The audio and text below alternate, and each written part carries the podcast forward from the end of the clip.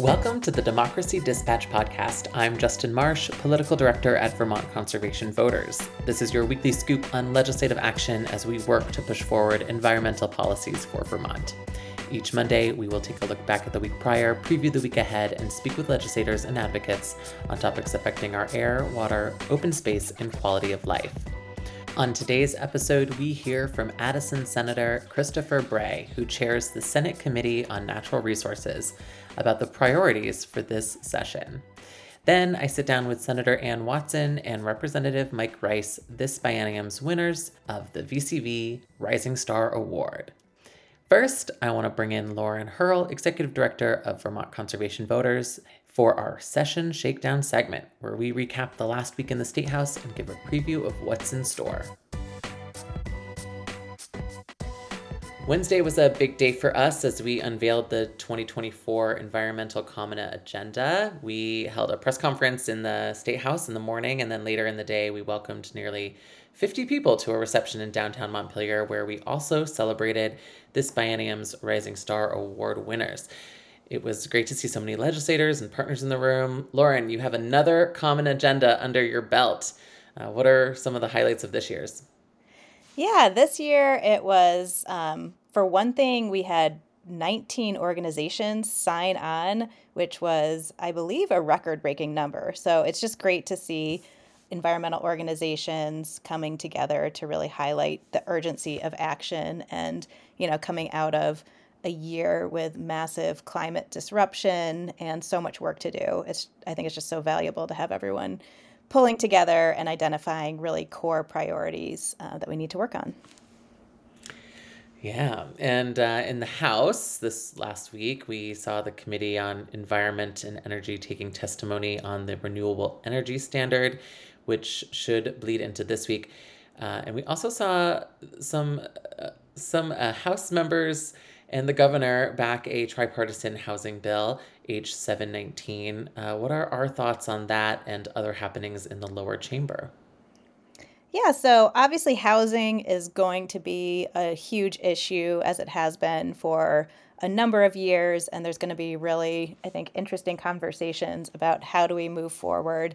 And our position continues to be that we need to be looking for housing solutions that will jumpstart more housing, but we also want to make sure that it's being developed in smart locations um, like our downtowns and village centers. And, you know, we believe that we can both create new housing that is affordable across all income levels and um, put in locations where people can, you know, be in a downtown where they can walk to services and that kind of thing, you know, but we can also do that in ways where we can protect uh, our natural resources. So it's kind of a both and approach. And so, you know, there the proposal that came out from the governor and some other lawmakers, I think tilts pretty heavily towards housing at all costs from my perspective and will probably be, you know, I think there's some uh, some ideas in there that will have a lot of discussion and we'll be looking for that balance of you know like yes housing and yes protect our natural resources. So that's where i think a lot of the conversation is going to go from here.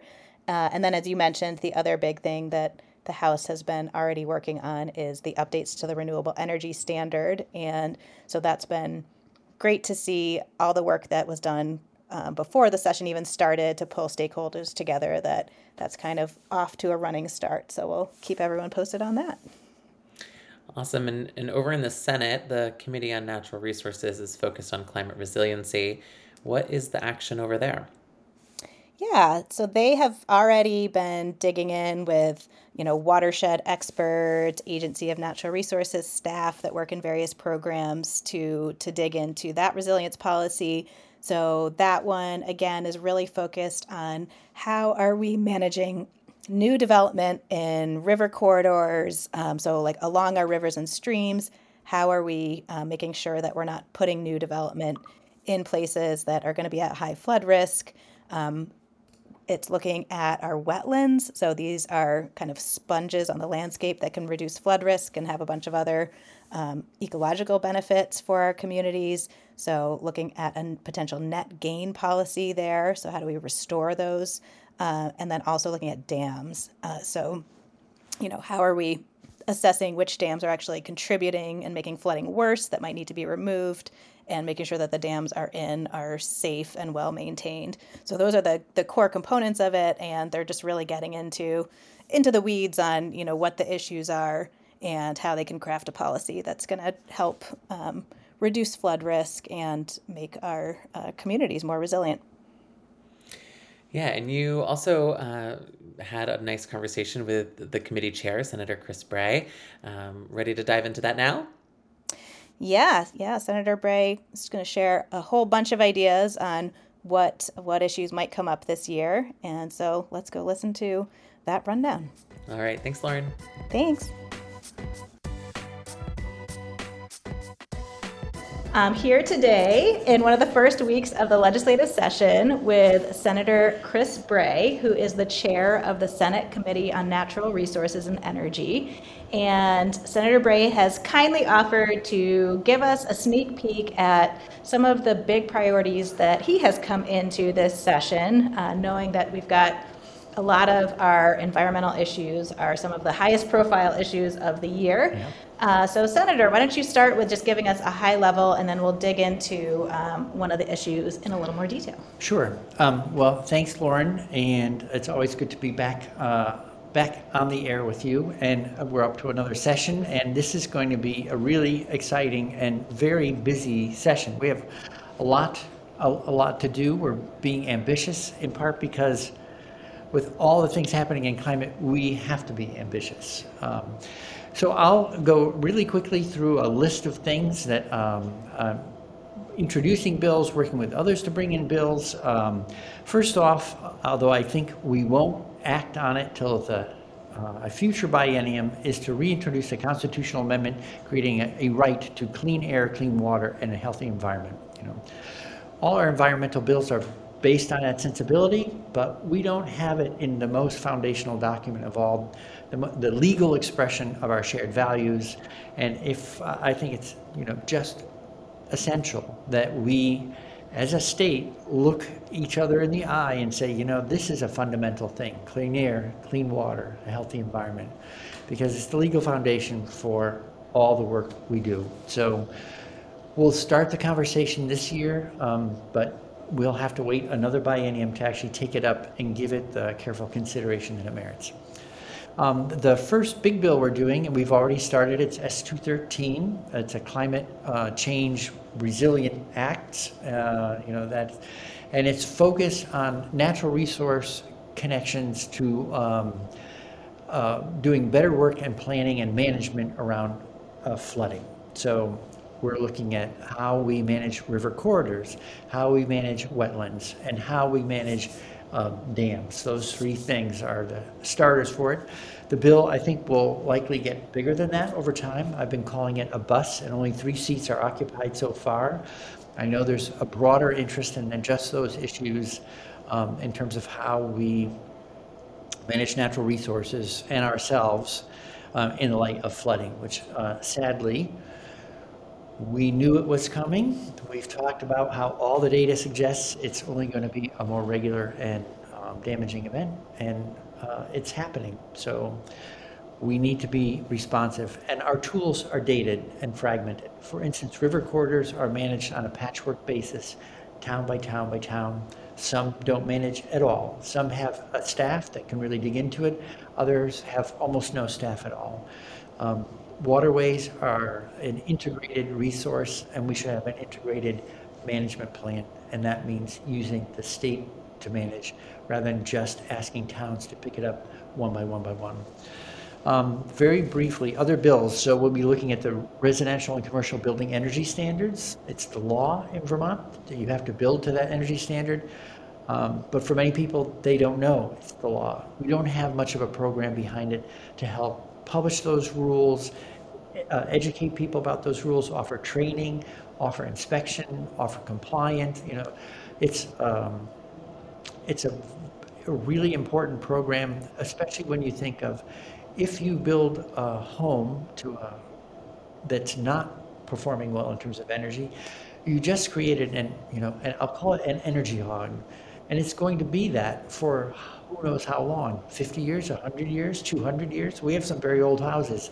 So let's build it right from the from the start. And then for the builders who already build to code let's level the playing for the field for them. Because if you're building to code and you're getting your bid is undercut by someone who doesn't bother to build to code that's unfair to the builders who are really doing the kind of work that we want to see for all Vermonters. We'll be looking at solid waste again, uh, the world of batteries. We have extended producer responsibility in batteries. Batteries keep changing. Lithium ion rechargeable batteries weren't uh, part of the mix when we got started. We need to update to uh, include those. Uh, fish and wildlife. There's been uh, a lot of discussion in the last several years around um, uh, trapping and Fish and Wildlife Board itself. So we're going to be digging into the Fish and Wildlife Board and the, some issues related uh, to yeah, you know, what happens out on the land. We, it's an important conversation that I think we need to have, and I think there's going to be opportunities for a fair, balanced way to make real progress there this session. Um, renewable energy standard is a bill I worked on in 2015. It's near and dear to my heart. It is starting in the House. Um, and there's really a, a, I'll just say really briefly, the, there are many aspects of it that are helpful in terms of bringing more clean power into Vermont. Either it's generated here or brought in from outside. But the, the key provision in it for me is that it pushes us to 100% renewable by 2030. And the reason I think that's crucial is we have talked for years about uh, shifting from heating and driving around using fossil fuels by shifting over to electricity. But that it's only an improvement really if you also have a clean grid. Happily, because of our work in 2015 on the current res, we have the cleanest grid and power in the US, but it's still only about two thirds. And so to make it a fully genuine claim, then we need to get to 100%. Um, and the other thing that goes with that is um, equity. You know, we we have to be absolutely sure that we offer every Vermonter an equal opportunity part of the clean energy future. And when you make the grid clean, uh, that means every switch that ever gets thrown on in the state is drawing clean power in, regardless of your where you live, whether it's your home, it's an apartment, whether you're wealthy, whether you're not wealthy. It's a, a, a perfectly, perfectly equitable uh, strategy for um, uh, bringing that clean energy to every Vermonter. So I'm looking forward to that. We also have a geothermal networks bill. Um, in a way, just like we created uh, communication union districts to help build out broadband around Vermont, that was a, a legal entity that had uh, certain powers and abilities to raise money and manage itself. That's been hugely helpful on broadband. Geothermal can benefit from a similar thing where we um, empower a municipality to create, in essence, a utility that's, a, that's going to use geothermal energy to do something akin to district heat. Um, so that's pretty exciting.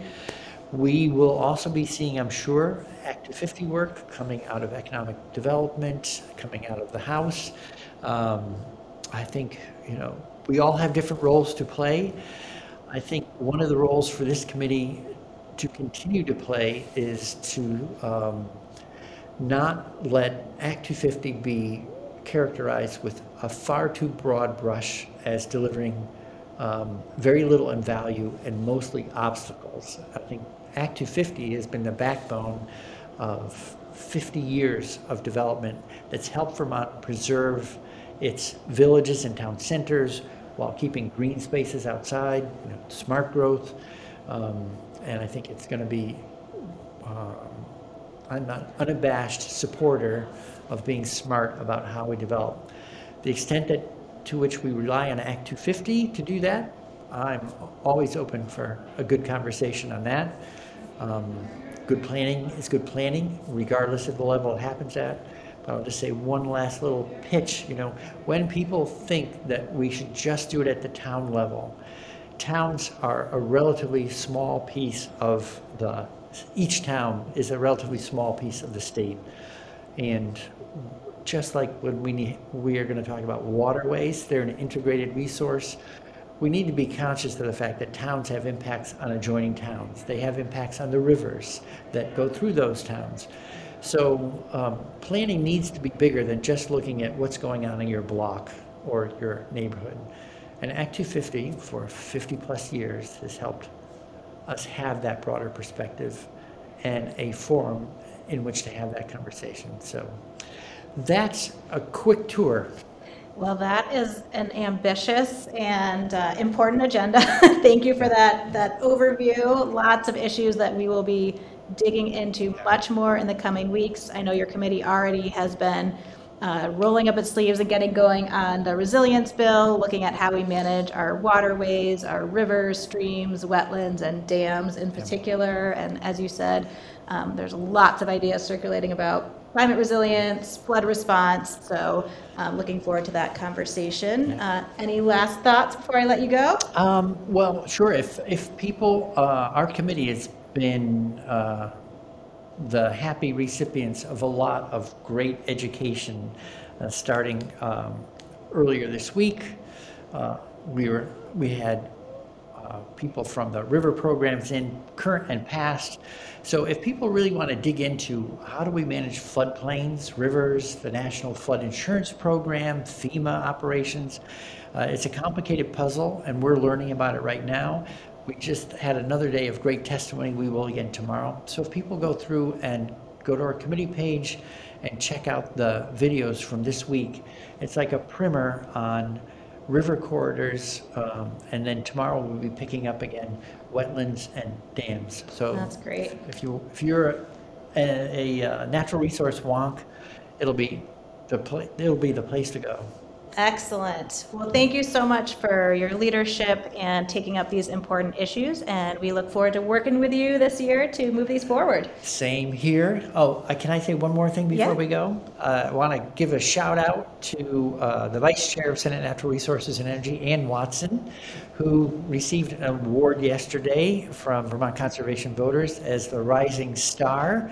And I'm very happy that her star is rising while she's serving in this committee because Absolutely. already um, she's helping us do better work. That's great. Yes, we are very excited to give Senator Watson that award and look forward to working with you and the rest of your committee. Thanks so much, Senator. Take Thank care. you. Bye.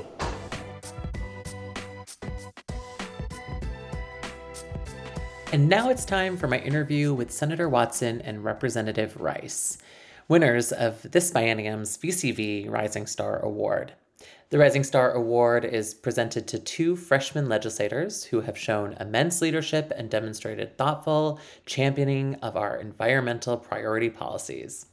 Senator Anne Watson is a Democrat slash progressive from Barre who represents the Washington district. Representative Mike Rice is a Democrat from Dorset who also represents the towns of Danby, Mount Tabor, Peru, and Landgrove in the Bennington Rutland district. Both were elected in 2022 and began serving in 2023. Watson is vice chair of the Senate Committee on Natural Resources and also sits on the Senate Committee on Government Operations, while Rice is a member of the House Committee on Agriculture, Food Resiliency, and Forestry. Fittingly, they both hold a perfect 100% environmental voting record. Welcome to the podcast, Representative Rice, and welcome back, Senator Watson. Thanks for joining me. Thanks for having us. Yeah, thanks for having us. Great to be here. Senator Watson, it's uh, sort of safe to say that you've been a powerhouse even prior to being elected to the Senate. You served on Montpelier City Council and later led the city to adopt some very progressive and, in some cases, first in the state, state policies as mayor. Do you think your stint in municipal government set you up for success in the Senate? Oh yeah, absolutely. I mean, it was super helpful, especially um, in, you know in terms of uh, dealing with controversial issues and being able to hold an uh, like an open mind and be able to hear people and hear their concerns and hear uh, you know various opinions. and it's it was also really good, you know, just to to practice like a, I guess what I would call like a legal or a uh, a public process of problem solving, right? Like how do we take uh, the issues that um, that we're dealing with as a society, and you know how can we apply um, our our statutes or ordinances uh, to help try to solve them? And that's what I was doing at the city level, and that is sort of what I'm doing here at the state level. Yeah, absolutely. Um, and Representative Rice, you're a younger member of the House, but you have been advocating for natural resources and environment up to serving. Uh, what sort of inspired you to run for House? And tell us a little bit about the work that you did prior um, to, to serving. Yeah, sure. So I uh, I moved to Vermont first to work on a farm. Um, it was supposed to be just a, just a few months, just a temporary thing, and uh, I just totally fell in love with Vermont, with the landscape and with the people. Um, ended up doing my master's in food and ag policy at Vermont Law School, and then uh, spent a few years working for uh, NOFA, the Northeast Organic Farming Association. Um, and in that time, moved to the community where I live now and represent, and just thought um, it would be really important to have some new, younger representation in the House. Um, and I wanted to engage on on policy issues. And when you live down in the uh, southwestern corner of Vermont, it can feel a little bit um, distant from some of the uh, policy decisions that are being made up here in Montpelier. Um, so I decided to to get involved and uh, and run for the House myself. Yeah, and you and you joined the Climate Solutions Caucus prior to even being sworn in, which is uh, clearly a testament to your willingness to jump right into some of these complex issues and, and really lead on them. What were some accomplishments that you're most proud of as your in your first year as representative? Yeah, I think I actually attended my first Climate Solutions Caucus meeting before I had even been elected. It was like summer of 2022, and I drove up and um, met a bunch of people for the first time and got really excited about the the work the caucus was doing and was glad to um, be able to join them uh, after after election for a meeting um, in December of that year, I think, um, and and uh, have been really happy to be able to join the leadership team there and, and get to work. Uh, obviously, a lot of the energy of the caucus last year was taken up in in making sure that we got the Affordable Heat Act across the finish line. Um, and then, you know, I've been really excited to dig in on some uh, work in, related to the environment in uh, our House Committee on Agriculture, Food Resiliency, and Forestry. We saw um, some activity uh, around 30 by 30 uh, as it was making its way through the process and before it went to the House floor. Um, I was really proud of our committee's work on universal school meals. Um, we, we really dug in and, and made sure that uh, we passed great policy that uh, ensured uh, that every Vermont student uh, had access to breakfast and lunch every day, and that those conversations were being connected to, to supporting Vermont's um, farmers and, and food system economy. So, really proud of that work too. Yeah, that those were incredible lifts uh, that your committee and your and your chamber certainly took on. Uh, Senator Watson, you sit on two committees of jurisdiction for our policies, uh, so we are certainly not strangers. You helped shepherd many of our policies through committee and bringing along the rest of your chamber as well. Uh, you've been a science and math teacher for the last two decades. Did you find yourself flexing those skills as an educator when it came to informing your fellow legislators and as well as your constituents? Uh, you know, I, I did, uh, particularly uh, with the Affordable Heat Act from last session. It was uh, really helpful to be able to take um, a, you know a, a pretty big bill and uh, break it down into digestible comprehensible parts um, you know thinking about like what is the most essential like information that people need to know in order for this to make sense uh, or to understand the logic uh, behind uh, what what was motivating it and why we made the decisions we did. Uh, so all of that uh, was it was really helpful to have uh, some background as an educator uh, for for that purpose. I mean, so much of what we do as politicians is is uh, is education. You know, what are we working on, and um, you know, trying to explain what what we feel like we're learning. I mean, we're a, a, citizen legislature, so you know, we we kind of also have to be students ourselves, you know, to to understand uh, what uh, what how how government is functioning and and what um, what they're doing, uh, but then to be able to then communicate that back out to constituents um, is is really important. Plus, I, I, guess I would also say, I mean, one of the important uh, roles of of a teacher is to be able to to hear your students well and to uh, to to know what their concerns and questions are, and you know, in a in a way like that. Um, is, just really helpful, you know, in terms of uh, being able to uh, to hear constituents too, to to anticipate, right? Like this is uh, this is what this person needs, and how am I going to be a good advocate for them, uh, you know, in this larger uh, body? Um, you know, because we do that as teachers as well. Yeah, that's an interesting, yeah, an interesting side note. Of course, listening is also part of that equation. Oh, for um, sure. Yeah. So, uh, Representative Rice, so I love your emails. You have you do a fantastic job communicating what's going on in Montpelier to your constituents. Um, even though I'm not your constituent, but I love getting the emails. Thank you. I know it can be a really challenging task. Do you find that it's that it's challenging to convey, um, you know, the work that you're doing, some of these really complex stuff to um, to the folks down in your district? Yeah, I mean, you know, like I said, it does feel my district does feel sometimes really uh, far away from the process up here. Um, we're uh, we're two plus hours, depending on where you are, uh, from the state house. Um, we often get different um, media coverage. You know, sometimes we'll have it feels like we're connected to the to coverage coming out of the Albany state capitol in New York, uh, more so than than out of the state house here in Montpelier.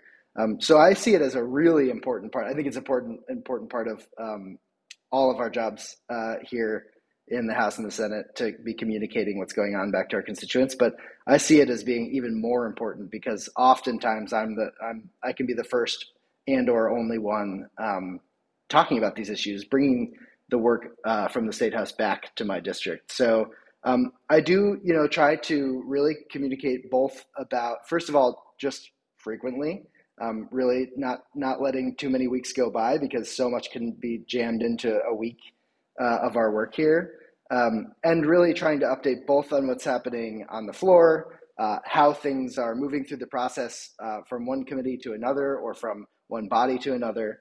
Um, I just think it's a, a, really important part of my work, and, and uh, I'm glad uh, it's uh, valuable for my constituents and for others. Absolutely, and I I said it at the reception on Wednesday, uh, but I'll say it again here. I definitely implore any legislator listening to, to subscribe to your emails, to see them, uh, to get a sense of them, and maybe use them as a template for theirs. Um, and when we spoke last week, uh, you about you winning this award, you shared a really cute story um, about when you were young, and I tried to relay that to the audience the other night, but I would love for you uh, to share it here now to the listeners. Well, Justin, as I told you, uh, I have been uh, an environmental advocate since um, before I can even remember all the details. So, a story that uh, has been passed along uh, often in my family um, is that when I was in preschool, uh, maybe three or four years old, I uh, was sitting around the arts and crafts table. Um, we were doing a lot of projects involving like colored construction paper cutting shapes out. Um, and I knew that at home we uh, had a serious recycling program in our garage. We would separate our cardboards and our uh, aluminum and our plastic. And I became very concerned that this was not happening in my preschool classroom and uh, just jumped into action, took it upon myself to fill my little backpack with everyone's paper scraps every afternoon and bring them home uh, to my house to make sure they got recycled properly. Um, it's a story that my that my mother loves to uh, tell. I think she probably looks back on it with more fondness than she may have had for the backpacks full of um, recycling scraps coming into the house every day. But uh, but yeah, you know, it's just um, it has a, it's a funny way of of uh, being able to see the through through line that this has been um, really important to me um, for a really long time. Yeah, it's such it's such a good story. Thanks for sharing that. um, I know that you're you're both. It's the we're recording this at the end of a very busy week, um, and I don't want to keep you too long. But I want to, in wrapping up, I I want to give you both a chance to to sort of share what some environmental or democracy pro- policies that you are like most looking forward to seeing get across the finish line by the end of the biennium. Uh, Senator Watson, let's start with you. Yeah, thanks. Uh, well, so in both government operations and natural resources, we are uh, discussing climate resiliency and the, the recent flooding and basically uh, what is government's response going to be uh, to the to those events, to this in, increased uh, precipitation that we are starting to see more consistently, um, you know, with more flooding. So uh, both of them are going to be pretty big bills. You know, thinking about um, things like uh, river corridors and and wetlands and dams, and uh, but then also, you know, in terms of uh, government's uh, response to that, you know, thinking about uh, how we can be supporting our municipalities um, through these these kinds of events, that kind of thing. And then um, I know that we are likely to take up uh, Act 250 uh, this session, and that is it's a, it's a, super important piece of legislation. And uh, you know, so I, I, mean, we know that we have uh, housing crisis right now, uh, and at the same time, uh, at, you know, Act 250 seems like it is uh, ripe for some modernization. You know, in terms of having it. even work even better for our landscape and for our wildlife. So um, I'm looking forward to taking that up. And just in terms of democracy, I mean, I am a huge fan of ranked choice voting, and that is out of our committee at this point. But uh, my hope is that it could be uh, moved along uh, in the House. Yeah, I, I have that same desire, Senator uh, Representative Rice, what about you? Yeah, I mean, obviously, uh, uh, everything that Senator Watson mentioned, I'm excited to um, be diving in on uh, from the Climate Solutions Caucus perspective, and and really hopeful for some getting some really great work across the finish line. Um, I'm also, you know, it's I'm really passionate about um, trying to bridge the gap between what has historically sometimes been a, a complicated conversation in the relationship between um, our environmental community and our farming community. Uh, I'm really excited about some work that I, am hopeful um, we'll get a chance to dig into on the House Agriculture Committee. Um, we have uh, uh, the proposal to uh, restrict the use of neonicotinoid pesticides on our wall. Um, really excited about digging into that um, pesticide reform. Uh, also excited about doing some work on um, on encouraging farming practices that are beneficial to soil health, uh, carbon sequestration, um, and uh, really supporting the farmers uh, that feed our communities and are uh, are practicing uh, responsible uh, farming techniques across across the state that that are good for both our, our food system, our communities, um, and our planet. Yes, definitely looking forward to working with you uh, this year on the neonicotinoid pesticide uh, policy for sure. And you were you were unable to be at our reception last Wednesday because you were still on the floor well into the evening.